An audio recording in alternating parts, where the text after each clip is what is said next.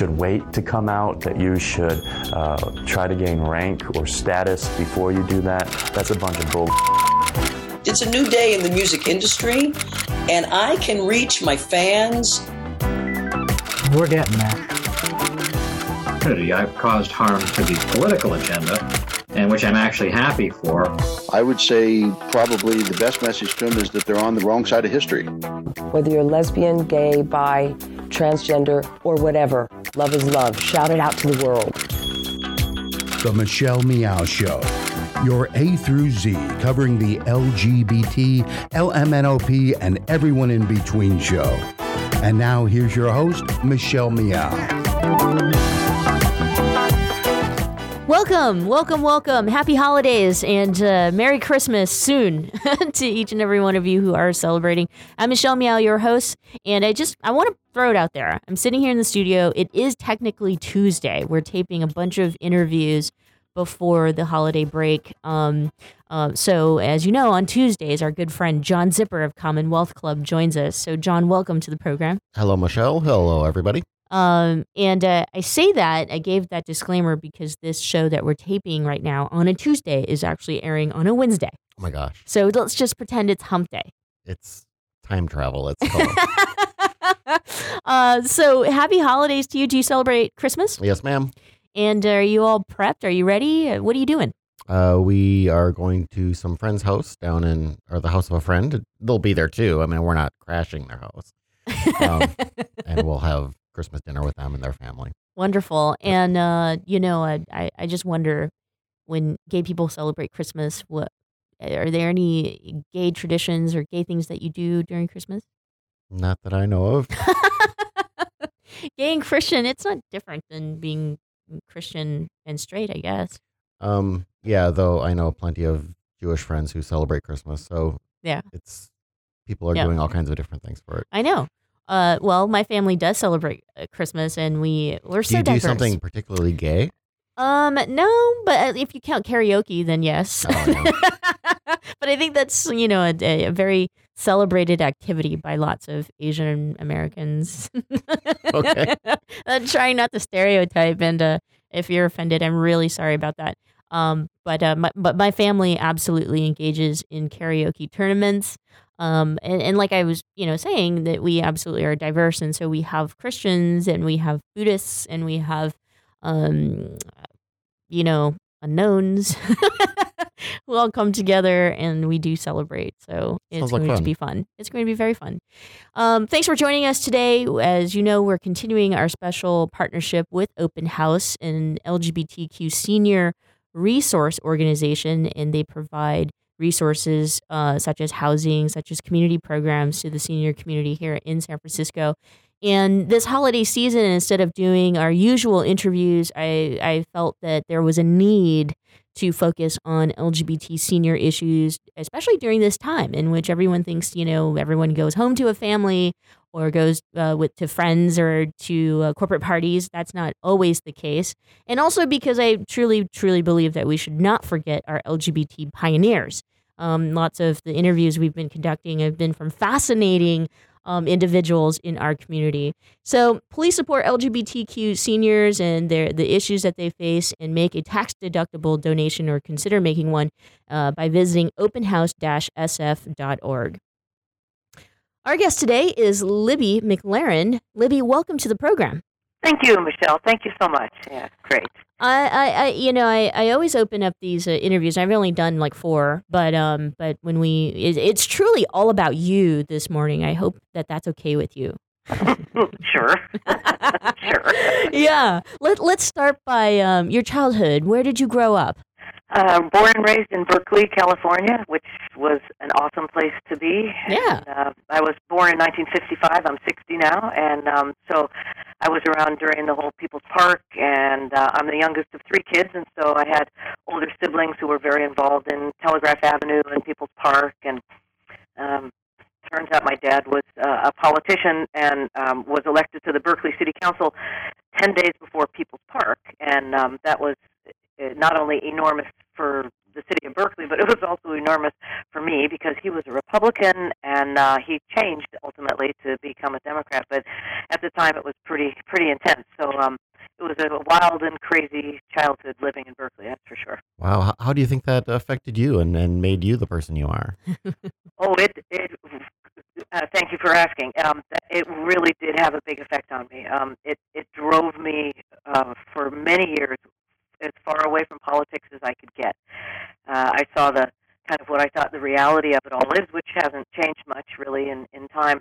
Um, now I'm interested in politics, and and you know after I came out and um, really embraced the the importance of the politics and the the um, walking my talk and talking my walk. Um, a lot of that changed, but as a kid, you know, as as a middle schooler, I was really uh, horrified at how silly and stupid and petty it all seemed to me, and and violent also. And so uh, it it threw me threw me into a loop of I don't care for a while. And um, in that time, I started to notice um, the things that really did matter to me. And though it took me a little longer to come out than high school, say, um, I definitely started identifying with more of the fringe, quote, fringe element of my friends and people. Um, at, I went to Berkeley High School, and, and so that was really important because I think one never knows, but I think if I hadn't been exposed to that odd extreme um, Republican Democrat here in this beautiful city of Berkeley going kind of bonkers during those, those days. Yeah. Um, I don't know if I would have, have, have explored that outside edge of um, how important that outside edge was and how further out that edge actually existed than, than you know kind of the core of what you hope to hang on to in high school with your friends and your, your people. Realizing, oh my God, there's so many people out there and if they stay quiet, they may not be noticed. And uh, that was that was a huge realization for me at that time as a young teen. Now, when did you get in, interested or involved in music, and, and what, what, did that mean to you as growing up? Um, that was something I always did. I always knew I'd be a musician. I always knew. I mean, I played the piano, you know, as a kid, and mm-hmm. took lessons. And um, uh, then I went to college at San Francisco State so I could study music. Uh, then I went to school in New Jersey um, at a school that didn't specialize in music, which was my plan so that I could take the train into New York City and study with um, some singing teachers and piano teachers there. So that was kind of a my ploy to go to a school that didn't require much from me, so I could do my the heavy hitting in New York and then take the train back to school. Is how that worked out. Uh-huh.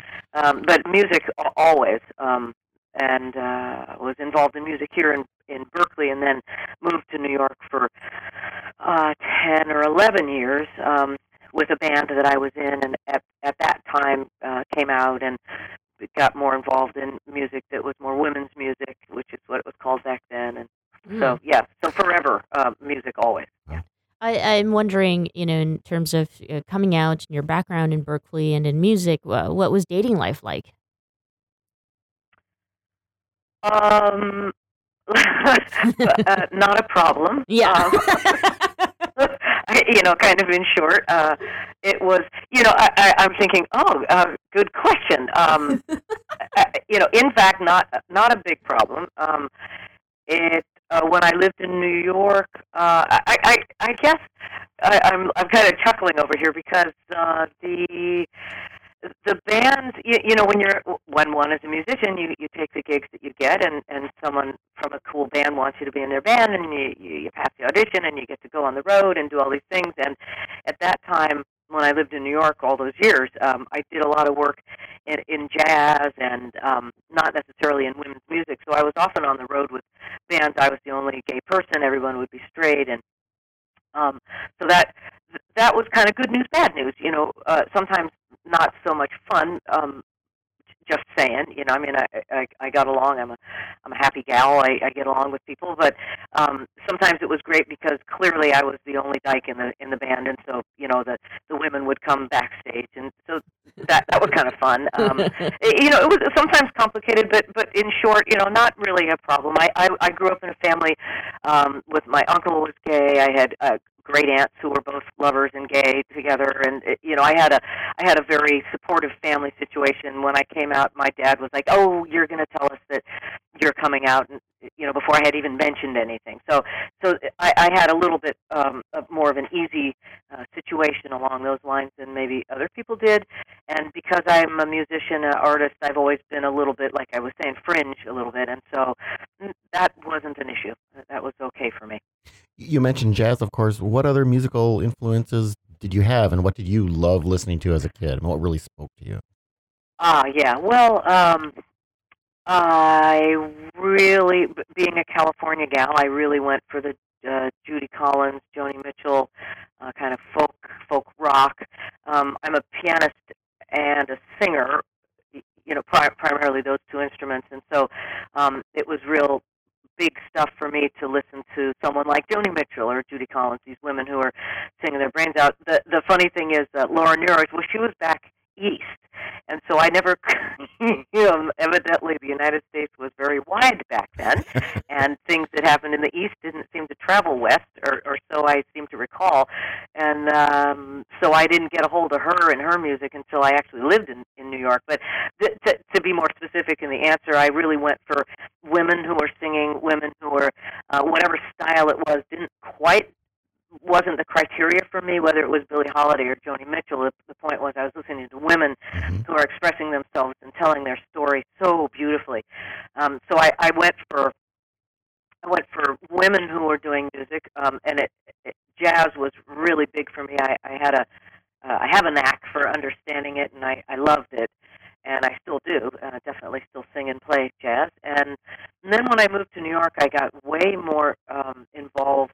I dove deeper into folk and folk rock and Celtic and traditional music, which is still remains the big uh, style of music all these years later. That is my my number one, uh, maybe something that people know me for, or um, my partner who is, is now my wife, Robin Flower, and she was in women's music for a lot longer than me, um, way before I jumped into it, and through her learned a lot about traditional music and women's music and how they kind of inter interweave amongst themselves. So And, and was all that were a lot of those influences there? I mean, the late '70s in New York. I mean, musically, it was just kind of a wow time. I mean, there it was, was so much And- going and I- on. Right, I went there in 1977, Mhm. so I was right in the thick of it. CBGB's and Oh, Sting, and you know the police were coming to play right around the corner, and and it was it was an amazing time, and and it kind of felt like the whole world, you know, the the I mean I mean this is so. Um, uh, I, I I have to laugh at myself. In my world, it felt like the roof was coming off of the houses, and everything was available, and it was all good Mhm. and whether it was women's music or rock music or this music or that music, you know, punk was just beginning to happen. I mean, it was all kind of exploding. And I get it that it was my time and I was in my early 20s and it was you know, I mean, I just I just fell in love with all of the music and all of the things that everybody was doing. So um, maybe 22 year olds are experiencing that exact same thing now, which is of course our hope that we've you know kind of laid the groundwork for kids coming in behind us. But Mm. at that time I was I was just really really excited to be able to uh, be who I was, who I am, and um, that it was all good. Mm-hmm. It was a very very it was kind of like a renaissance time, you know. And, I, and people often refer back to oh those late seventies, those eighties, they were amazing. Well, let's all also remember that it was right in the early '80s that we started realizing that our friends, our gay male friends, were starting to get really sick Right. and that uh, you, you know I, I think these things are literally back to back with each other um, we had an amazing time in the 70s everything was exploding around us we were free and able to do what we wanted and women's music was wow and everything was amazing and then all of a sudden it wasn't and at, at that time uh, you know I'm, I don't mean to leave this interview and I apologize for No, no, I, we want it to be as, as raw and organic. And the point of it is Okay, to also you. tell, you know, the younger listeners what life was actually really like um, before your time. Uh, yeah, okay, I love Yeah. that. Um, in uh, I I became part of a uh, two person duo uh, called the B Beat Girls. Um, my partner is called Cha Cha Da Vinci. She lives up in Toronto now, um, but um, at the time we both lived in New York, and we we got together one day with a, a recording engineer, a friend of ours, and we wrote out this tune, you know, for the same man, which was very funny. The, the the point of the song being "You're only hungry when I am for the same man," and I, of course, had come out just recently, and this was rather hysterical to me. Um, nonetheless, the song came out, and it became this big disco hit, and this was the summer of '83, which was the first summer and the beginning of um, a lot of AIDS, uh, which of course we called gay cancer at the time. Um, it was just beginning to happen, and men were just beginning to get sick and go in the hospital. And this was, it was a wild summer because it it really is the the line in the sand that ended the free. I mean, it did not end it, but it was the beginning of the end of just free sex and free everybody sleep with anybody, however many people. It was all good, and it it suddenly became not so good. And um, that was huge because I was now somebody in the disco world um, because it was a disco song and it was a, it was quite a you know at the time it was a big deal. Walk down the street and there was a song playing on all these boom boxes, you know, and and a boom box for those of you, uh, it's a big, huge tape recorder, huge, huge, huge. It was so big you would need to carry it upon your shoulder, and it was loud and. um that was that was quite an experience to have that and to go from the absolute zeal and crazy lifestyle of that we all had prior to that time prior to 1983 and then all of a sudden it all started to change and you know we we found ourselves going to a lot of funerals and Mm. um, you know many many funerals a week it was a, a very different time and trying to hang on to the the zeal uh, you know and that's that's a good word for that because it was a crazy time and I was not in San Francisco I was only in New York at that Right. time and so I don't really know what was happening in this particular area but um Probably, uh, you know, a little bit of the same thing. But Libby, we're going to take a quick break. Uh, but when we come back, I want to continue the stories of your life, and we'll pick, pick up in the 80s and beyond when we come back. So don't go away, okay? okay The Michelle Meow Show continues right after this. Thank you.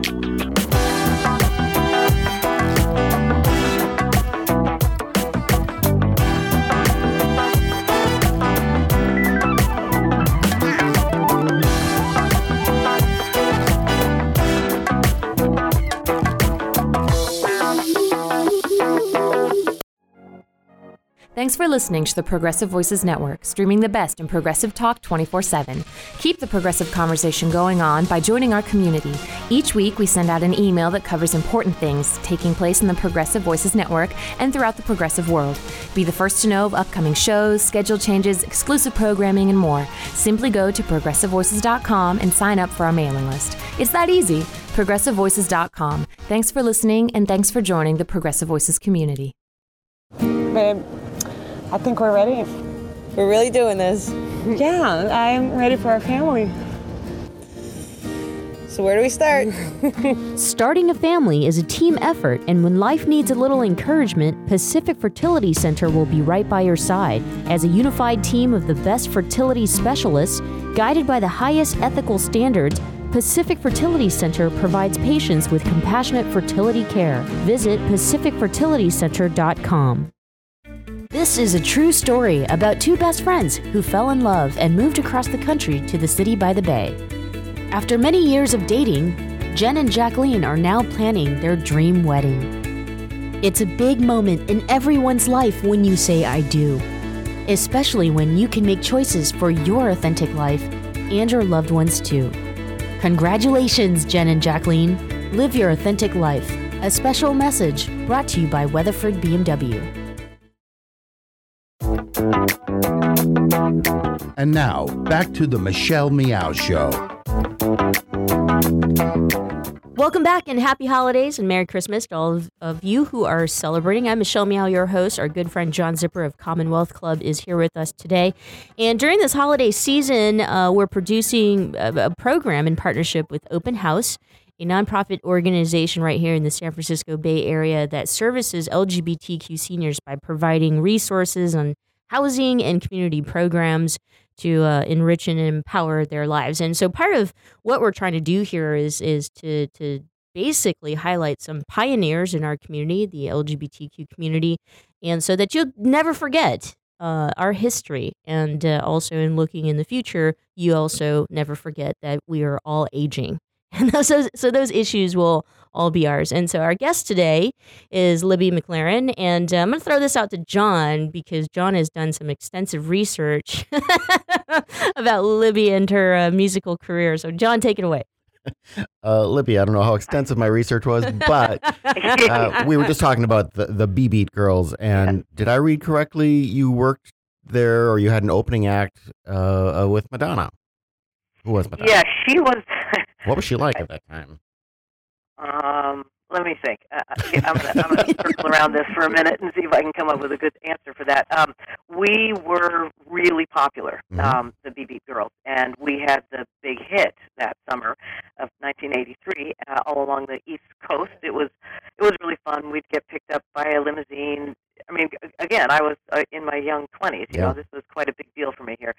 Um, pick up with the limousine and they take us to Atlantic City or somewhere up, you know, Connecticut or New York, you know, wherever it was. We were we were definitely um, having a, a a good time of it, and they wanted to put in this this new singer um, named Madonna to be our opening act. Uh, she had a new song that was going to come out called Holiday, and we thought, you know, oh, that's that's isn't that nice? You know, that's great, and she'll be our opening act, and and she was, and um, we we all know that she uh, passed us in, in the uh, fast track and went went on to become Madonna.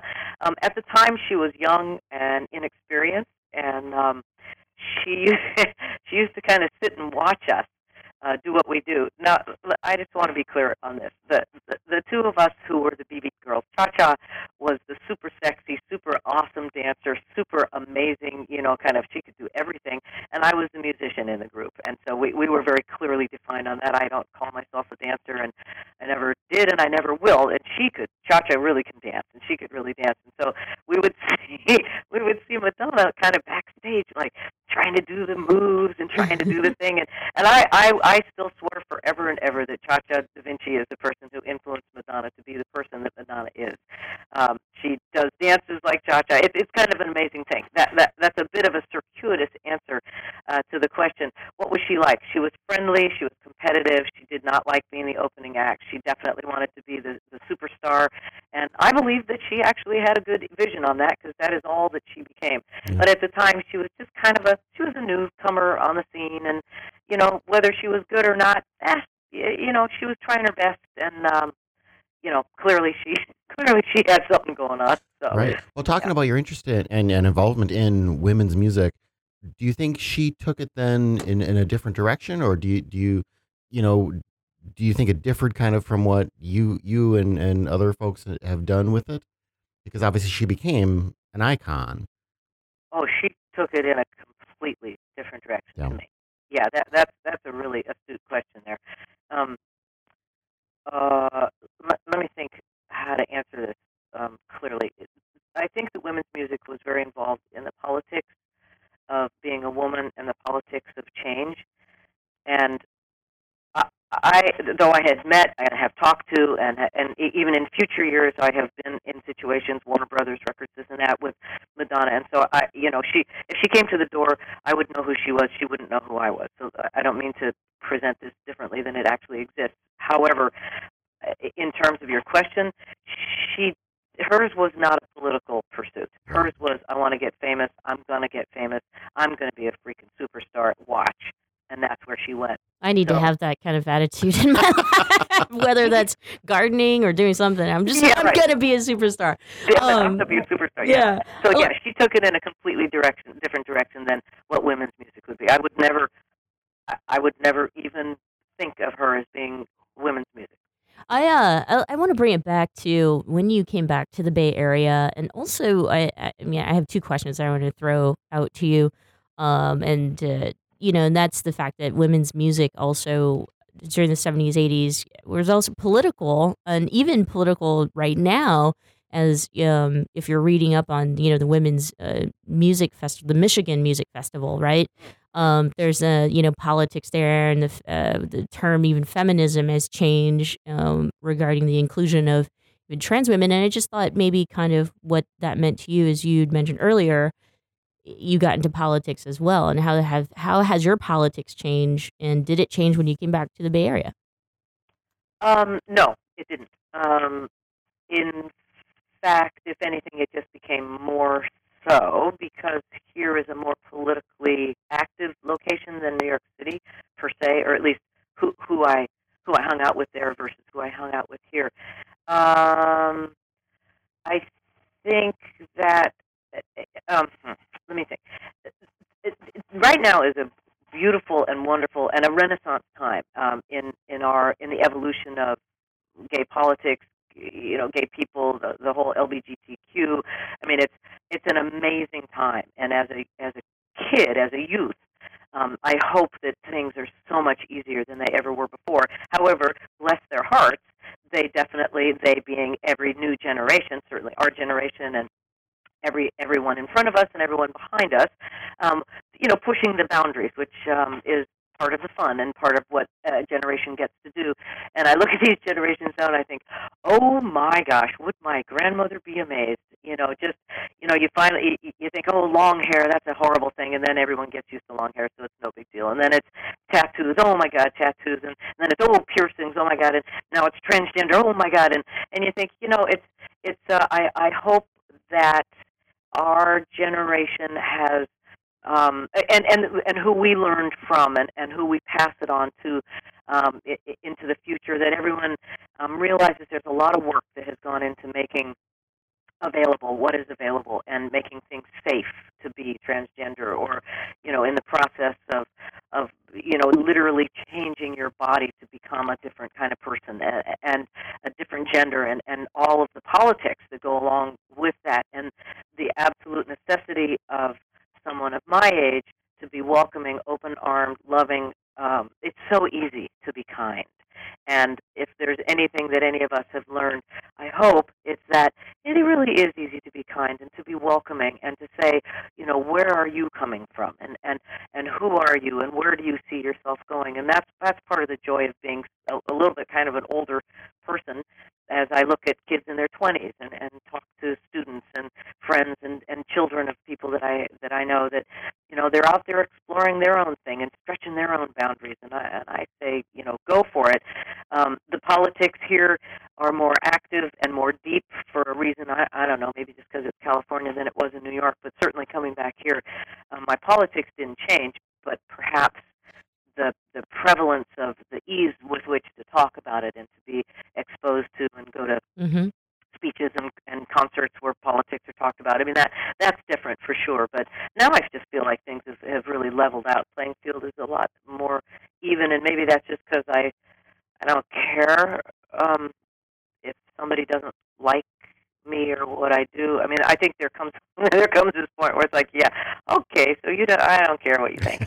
and and when you know when you're in your 20s and you're seeking and searching, you know, you're busy trying to figure out your your path and you know you can't tell someone who's younger you know like just don't worry what they think because that, yeah that's a, that's a natural evolution but i think in terms of politics now you know you do what you do you say what you say you believe what you believe and if somebody doesn't like it well okay you know that's fine too Well, speaking of someone who likes you, I mean, can we take it to the personal then and tell us how you met your wife? Oh, sure. Uh, her, she is Robin Flower, and she is uh, an, an amazing um, musician, writer, uh, songwriter, uh, instrumentalist, guitar, fiddle, mandolin, singer. Um, she hired me to come in. I had just moved uh, back to this area, and uh, Robin was working on an album, um, and she hired me to come in and, and do some vocal coaching. And um, well, there you go. You know, There you go. there, there you go. About a year later, we we uh, had a situation where we kind of started dating, and um, that was that was really fun, and we've really been together since. She from from the time let, let me circle back from the time when she hired me, we started doing music together, and one of the things that I'm happy about is that we we connected on a musical basis as musical peers, as musical uh, inspiration for each other and challenge for each other. And it wasn't until after that friendship and musical connection happened that we fell in love. And that was a long time ago, you guys. Like like 28 years. You well, know? congratulations to that. And uh, unfortunately, we're- we've run out of time. And um, I, I wanted to circle back to the fact that, uh, you know, we want to make sure that people remember people like you who've contributed so much to our movement. Uh, Thank you. know, what are your what are your thoughts in terms of the future? In terms of, uh, you mentioned it's a renaissance uh, time or period for us as queers, but is there anything that you're worried about when we think about the future? No, I have incredible hope for the future. I have I have hope in the generation that is in the 20s. I have super hope for the kids who are in their 30s.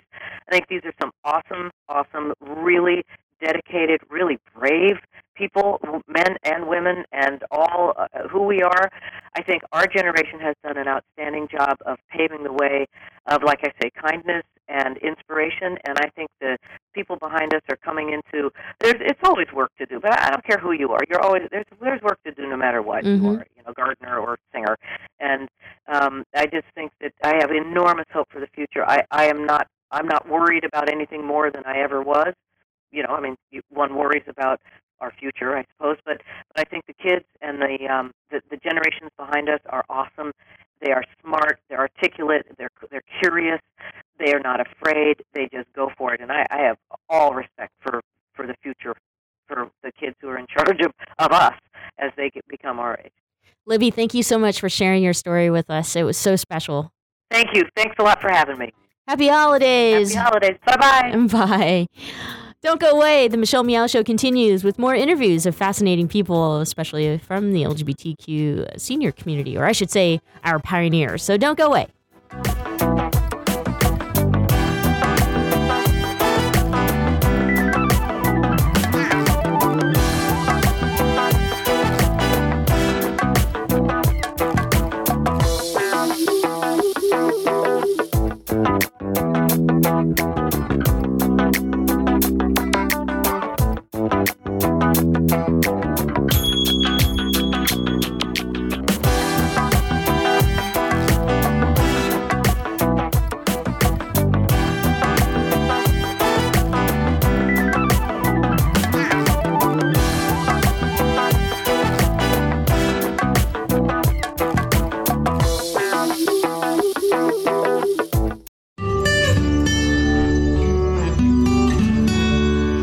I'm Heklina. I've been doing drag here in San Francisco for almost 20 years, and uh, over the past couple months, I just opened up my club Oasis. It's been going really well. People really seem to appreciate the space. It's something people say San Francisco really needs right now because the city has been changing a lot. I always had this attitude of, of opening a space that was kind of like for everybody, and that's just kind of the attitude and the the uh, the ethics of Oasis This is it's kind of a space for everybody. How does it feel to be a business owner? I don't know. You know, it's funny because I still need, I still have to kind of pinch myself to believe it's actually true. You know what I mean? Like I walk in there and and I go up to the bar and I go, oh, could I please have a glass of water? You know, it's kind of like I forget that it's my place. Running gay clubs, it's changed a lot. Um, I think that uh, gay people now they're everywhere. They don't feel like they have to maybe be in a gay bar all the time, so you have to be much more creative about how you are enticing people to come out to your club. I, I guess I'm successful because I'll just say it, I work really hard at what I do. I also like to provide a really quality experience for people. So yes, you know, people will pay to see my shows and pay to come to my club, but I always like, like to give them something that's worth it. The experience that they'll, they'll leave my shows going, okay, that was worth it. You know what I mean? That's just always been my attitude um, just to entertain people. And so it seems like that works, you know. I would say to young kids, you know, just kind of form your own identity. And, uh, and you know, don't let others dictate how you should behave or think. Uh, you can always go to uh, sfoasis.com to find out about all the entertainment and nightlife that we have going on at Oasis. If you want to see drag, we've got that for you. If you want to see some queer hip hop parties or queer dance parties, we have that for you. Spotlight on Success and Achievement, brought to you by Wells Fargo. Together we'll go far. And now, back to the Michelle Meow Show. Welcome back. Happy holidays and Merry Christmas to those who are celebrating uh, in just a, a day or two here. Um, during this holiday season, we are producing a series of interviews with members of the LGBTQ pioneer community, I should say. And that's in partnership with a, a, a nonprofit organization right here in San Francisco, Open House. Open House is a uh, resource to the senior community by providing um, housing and community programs. And so, if you're thinking about making a donation to a charity, I would like to say that you should make one to Open House uh, by visiting openhouse-sf.org. And uh, what we're doing here is producing a series of interviews. And uh, our next guest, I am incredibly honored to have this person here with us today. So I'd like to welcome Pam David. Pam, welcome to the program. Thank you very much. I'm delighted to be on your program. Uh, I mentioned that I was extremely honored, and I should do you more justice by saying that you're the executive director of the Walter and Elise Haas Fund, uh, which is a foundation whose mission is to build a healthy, just, and vibrant society in which people feel connected to and responsible for their community. And the foundation has been around for quite a while 60 plus years. it's, actually, it's actually as old as I am yeah. um, I, I am almost like a, you know, I, I, I don't know where to begin. I have so many questions, but I guess I'll open up with something very general. And we're trying to get to know you and we're trying to tell your story here. So why don't you tell us about your childhood, you know, where you grew up and, and what that was like? So I grew up in a suburb of Chicago, Highland Park. It's a heavily Jewish suburb. And though my parents weren't religious at all, um, you couldn't grow up there without developing a strong sense of cultural identity and social responsibility.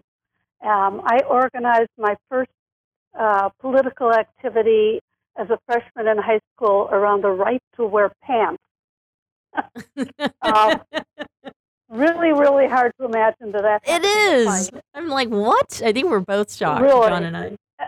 And then I quickly moved on to uh, doing work against the Vietnam War and to lower the voting age to 18. In many states, it used to be 21, but you could be drafted when you were 18. And it seemed patently unfair that 18 year olds couldn't have a say in the politics of the country. So I got, um, I got politically oriented pretty early it was the 60s, and I am really thankful that I came of age in this period of great social movement. It's really shaped my life permanently, um, and uh, and I hope that it happens again. Uh, you, you mentioned Chicago, and of course, today Chicago is known as this huge behemoth liberal city. But back in the '60s, I mean, that was the original Richard Daley and the you know very uh, you know, the racial and and and uh, and other sorts of, of politics were very conservative there. Um, was that did that help form you and what you what how you know the issues you took on and how you did you you fought them, or do you think you would have kind of gone the same route no matter where you lived? It's hard to know. I had I really got to. Um, there were a couple of things. One is I was a I was a major tomboy and jock and became a competitive tennis player as a kid, which got me out of my own environment and into many others where, for example, I really experienced anti Semitism for the first time. Because you grow up in a Jewish community, you don't feel anti Semitism. You go into a WASPy world and you go, oh, people don't like me just because I'm Jewish. Um, it's also, I had the opportunity to be part of discussions with kids from other parts of Chicago, in which, I mean, to be really honest, I came to the realization that what I had in life was an accident of birth. That you can be smart and funny and talented and all sorts of things, but the opportunities that you had were a lot constrained by the family and community and income level and race that you're born into. So I think it was a period in which I became very conscious of the racial divide in this country, and particularly in terms of black and white relationships. Uh, Michelle Meow and John Zipperer, we're speaking with Pam David, who is the executive director of the Walter and Elise Haas Fund. Um, Pam, you have an an extensive career, a political of of uh, career, and being active in the LGBTQ community. I mean, just to kind of give our listeners um, some insight. I mean, you came out in 75. You're part of the Bay Area's progressive lesbian community. You were in the Lesbian Rights Alliance. You're the founder of Lesbians Against Police Violence. You were one of the youngest members of the Lesbian Caucus, which was formed after Harvey Milk's assassination. You headed up the mayor's office. Ah, and there's still so much more. Let's start with the with San Francisco in the 70s and with you as a political organizer. Obviously, during that time, lots of queer people were mobilized to be po- political and to be out. Uh, but in your own words, you know, what was that like Yeah. for you? And it was a really vibrant movement. I mean, it was, listen, it was still, it's scary today. It was scary in 1975 to come out. I was in the field of education. I thought they'd never let me in a school again. Um, but there also were, there was tremendous energy about being out, particularly um, as a progressive lesbian. And that, you know, as the attack started on the gay community, Anita Bryant and John Briggs, and then later with HIV AIDS, um, the communities changed. I think the thing that was most striking to me was the gulf or the gap between the gay men's community and the women's community. A lot of us came to the gay LGBT movement out of feminism, out of the women's movement, out of anti-war movements, out of national liberation struggles. Uh, for gay men, it was less true. They tended to be more conservative. They had more money. Um, I remember walking down Castro Street in the late 70s and being spit on and called a dyke by Oh. gay men. Oh. And I think it's part of our history as a community that we uh, is not well known. That uh, until until a few years into the AIDS crisis, there was real tension between the women's and the gay men's communities. We had different issues, different politics, um, and I think it was fortunate, you know, the common wisdom is that lesbians stepped up to take care of our gay brothers when when the AIDS epidemic hit. And all of that is true. But the part that is less understood is that we also brought a political analysis to the HIV AIDS struggle that many in the men's community just didn't have. They didn't understand why the government didn't respond. They didn't understand why there was no leadership from the White House. We, um, most of us, um, understood that, expected it, and knew how to organize around it. So, what's frustrating to me is we're such an ahistorical society in general, and that we uh, we tend to lose the nuances of real history and real relationships, and the and the tensions and the ups and downs that happened. You were an organizer of the 1987 LGBT March on Washington. I was. What, what what what were you trying to get out of that, and and did it work? And you know, did it was it what you had hoped it would be? You know, I don't know. I don't know if I knew what I hoped it would be. Uh, I'd been at the 1979 March on Washington, the very first one that happened right after the White Night riot, uh, and we carried banners depicting the White Night riot down uh, Pennsylvania Avenue. That was kind of fun. And 78, uh, in 87, we're at the height of the AIDS epidemic. There is no word from the White House. And uh, there was a great need to get a lot of people out in the street. So I agreed to move to Washington for a period of time and be one of the original two paid staff of the march. Um, and my job was to get people there. And we got about three quarters of a million people there on November 11th, 1987. And it was it was stunning. And- it was we I, I was just going to- totally stunning. Yeah, I was going to ask about the types of people show who showed up. I mean, were they all activists, or were there? You know, No, no. Listen, you Tell us got to remember eighty. You, I, I don't know how old the two of you are, but in 1987, um, our, we were we were in a war. We were in a war for our lives as a community. I, I mean, it's hard to imagine.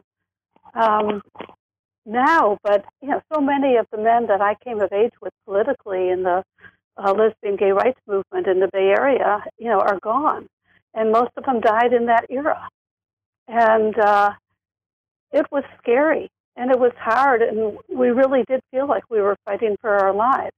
And there were, you know, we were fighting for a broad set of rights, but HIV/AIDS was the centerpiece of the work, and the fact that we could get one presidential candidate, Jesse Jackson, to come to the march and speak and talk about HIV/AIDS uh, was incredibly. Uh, I don't know what the word is, validating, I guess. Mm-hmm. Just that somebody was somebody outside of our community with power and with influence and with voice was actually listening to us and taking taking up the issue. Pam, it was a very di- difficult time. Absolutely. Pam, we're going to take a quick break right here, but when we come back, we want to continue our discussion with you. So don't go away, okay? All right. The Michelle Meow Show continues right after this. More of Pam David.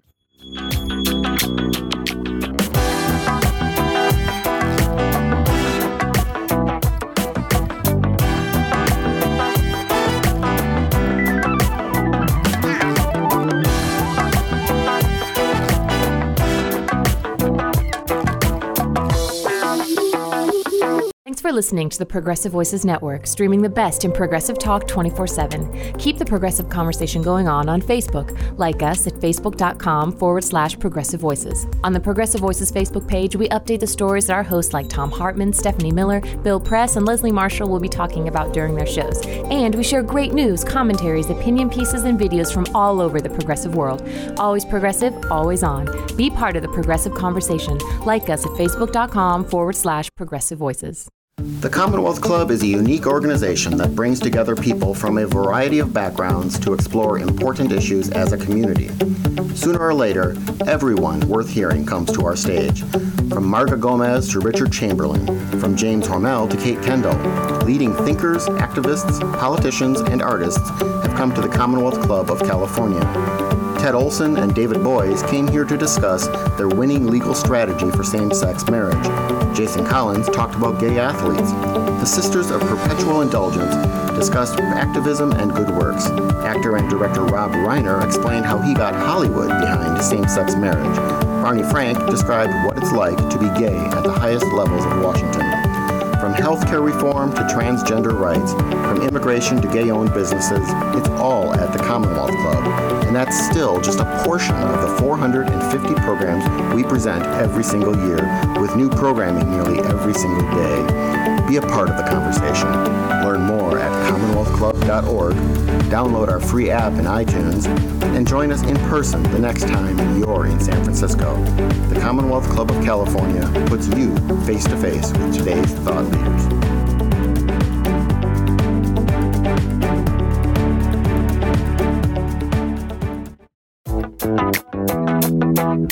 And now, back to the Michelle Meow Show. Welcome back. Happy holidays. I'm Michelle Meow, your host. And uh, of course, John Zipper, our good friend, is here from Commonwealth Club. Hello, John. On the phone, uh, and our guest today is Pam David. Uh, we're very honored to have Pam on with us. She's the executive director of the Walter and Elise Haas Fund and has been instrumental in terms of the LGBTQ gay liberation movement, but also an incredible activist and uh, a pioneer of, of our fight for equal rights. Um, Pam, eh, let's let's let's uh, let's you know steer attention from your time in Washington and then your now your return to San Francisco, uh, in which then you served on the city's domestic partnership task force and you helped craft a landmark policy. What was that po- policy? It was, it was allowing domestic, allowing city workers to uh, register as domestic partners and for their domestic partners to have benefits. And it was the first municipal law of its kind. Uh, Roberta Achtenberg chaired it, and uh, there was a lot of pushback uh, from various sources, uh, particularly all the insurance companies that worked with the city who thought that there'd be this rush of folks, particularly with HIV, to register their partners, and therefore uh, it would cost the city a fortune. And uh, it didn't. Um, and it really, if you think about the whole arc of work that got us to got us to uh, marriage equality, the the battle for domestic partnership really uh, was the first to put a stake in the ground. Who were so, some- honestly, Sorry, go, go ahead. ahead. I was just going to ask Okay, I- during this time in San Francisco where you're actually, you know, working with mayors and such, who were some of the political heroes who who were willing to take on those battles for the LGBT rights? Well, Art Agnos, as the mayor, Mhm. certainly uh, stood up for us very quickly. You know, and what's interesting when I first moved to San Francisco, it, it's a, it was a conservative town. You know, and the, when we finally got to district elections and Harvey got elected, uh, it, things started to shift. When Roberta and Carole Migden were both on the board, uh, and then Tom Ammiano, I mean, you started to see um, our own leadership develop and not be dependent on straight politicians supporting us. Um, it's um, it's interesting that there are at the moment no lesbians on the San Francisco Board of Supervisors. Yeah. Yeah. Well, have you ever thought about running for a political You office? know, I mean, because I've worked with politicians a lot, I've thought about it. Yeah. The idea of having to spend all your time raising money and be nice to people you don't really like doesn't, doesn't, it just doesn't appeal to me that much. Uh, Yeah. I feel like I feel like I've been able to have a lot of influence on on policy, both in the 12 years I worked for three mayors and uh, and in the foundation world, and that's good enough. I don't need to be an elected official. You did, of course, work as an advisor to uh, Jesse Jackson in his 88 uh, presidential uh, campaign, which And was kind of an, a came out of watershed March- campaign. Well, that came out of the March on Washington Oh, okay. because our the March offices were down the hall from Jesse Jackson's exploratory campaign. Oh, really? And I was, I, my title was the National Outreach Coordinator. So literally my first day in Washington, I walked down the hall. I asked to meet with Reverend Jackson. I end up meeting with one of his top staff and say that we want to get his endorsement for the march. Um, the, Frank Watkins, who was the staff person, says to me, well, why don't you go write something as if you're Jesse Jackson in support of the march, and then I'll get it to the Reverend. So I had I had done local work for Jackson in in '84, and I had gone to his church in Chicago when I was a teenager. So I knew his rhetorical style, and I went back and on our IBM Selectric typewriter wrote something out, got it to Frank, he got it to Reverend Jackson, came back the next day with a few edits, and that was our first endorsement from the civil rights community. Oh. And, and out of that, I built a relationship. Yeah, yeah. Pam, I wanted to ask a, a, a general question. I mean, you know, you started your activism during a time um, of the anti-war movement, and and it, I don't really know how to describe what the movement is now today. Uh, I mean, there's so much going on uh, politically and globally when it comes to war and violence. Uh, but at the same time, uh, just a few years ago, this country repealed Don't Ask, Don't Tell, in which now we celebrate out service members. The queer community, I think, is struggling with its relationship uh, with the military. On one hand, we applaud them for taking progressive steps. On the other hand, I think many of us are still anti-war, or that's our position on on war.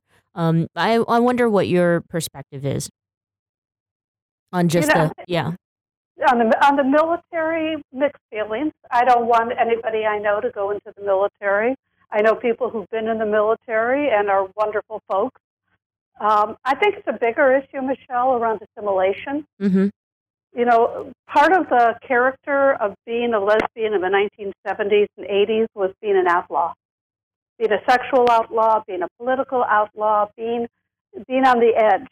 You know, and now we're like in the center not everywhere in the country and certainly not everywhere in the world, but there's there's a, you know we've assimilated to a great extent, which is what this country tends to do to distinct groups of folks, and it's uh, it's uncomfortable Mm-hmm. in many ways Mm-hmm. um, of losing our sense of identity. And then in terms of progressive politics, we had the same fights about lesbians and gay men uh, joining the police force in the 70s. The women's building wouldn't allow a small group of women cops to meet in the women's building. Very controversial decision. I can you know, I can argue it both ways, to be honest. Right. On the one hand, you want good people to be in the military, making good decisions about, um, you know, uh, and it's a huge, important employer. It's also been a vehicle for, for racial integration in this country.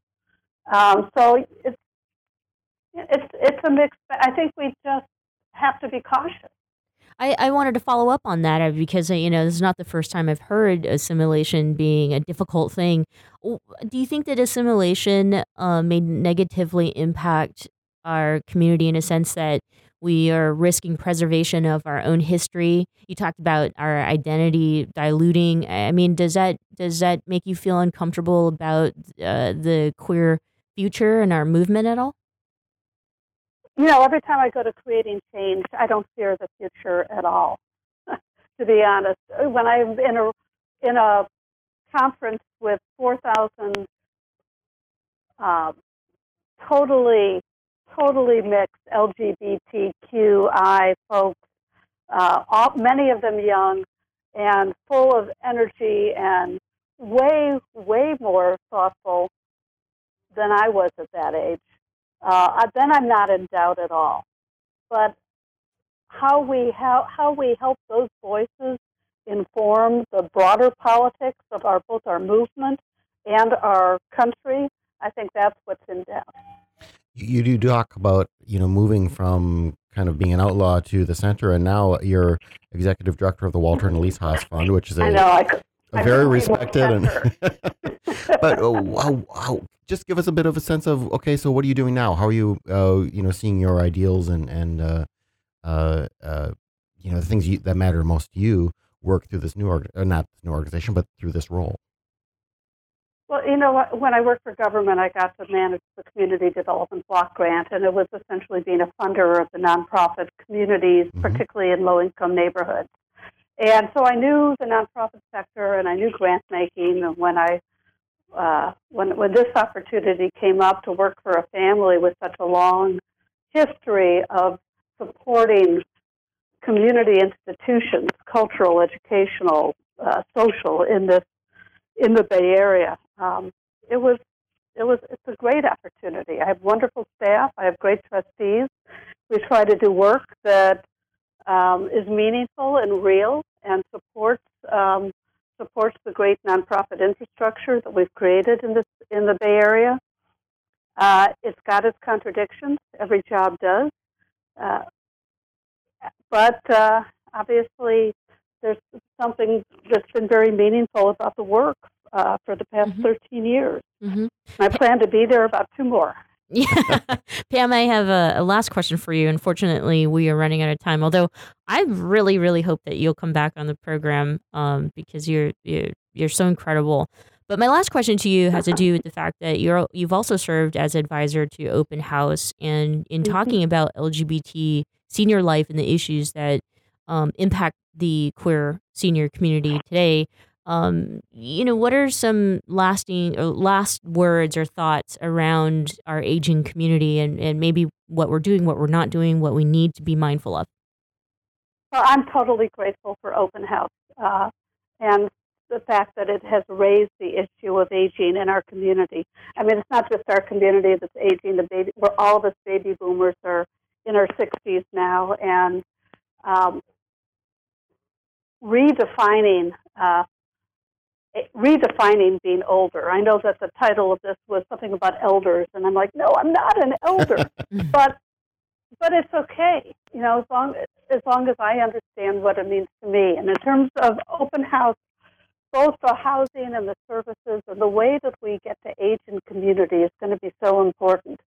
We have to move away from a society that throws people at the ages of 65 or 70 to the side we need to figure out how to mine and provide places and spaces for a lot more intergenerational work and to retain and to retain the history and the connectivity and the relationships that those of us who are six plus deca- decades old have been able to acquire. Uh, to just throw us to the side would be such such a loss. Mm-hmm. And we're going to have, you know, we're going to have different kinds of needs. In terms of community. We're not going to go off and play golf in Palm Springs. Some people will. But Right. a lot of us want to, we've been part of community. We want to stay in community. And that's the promise of Open House. And that's why I've been so supportive of them since it was an idea Right. in, uh, in the heads of Jeanette and Marcy. Pam, thank you so much for joining us today and for sharing a piece of yourself with us. Well, thank you for having this program and having it focus on, on older LGBT folks. And thanks so much for your work. Thank you. Happy holidays, everyone. Don't forget about everyone in our community. We'll be back at the same time tomorrow, 4 o'clock Pacific Standard Time. Don't forget that John Zipper hosts the week to week political roundtable talk that happens every Friday at 4 o'clock on the Progressive Voices Network. We'll see you tomorrow.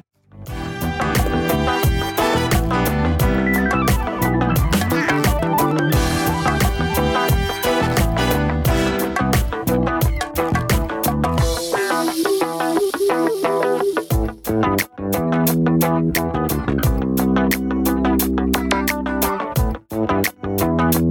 you.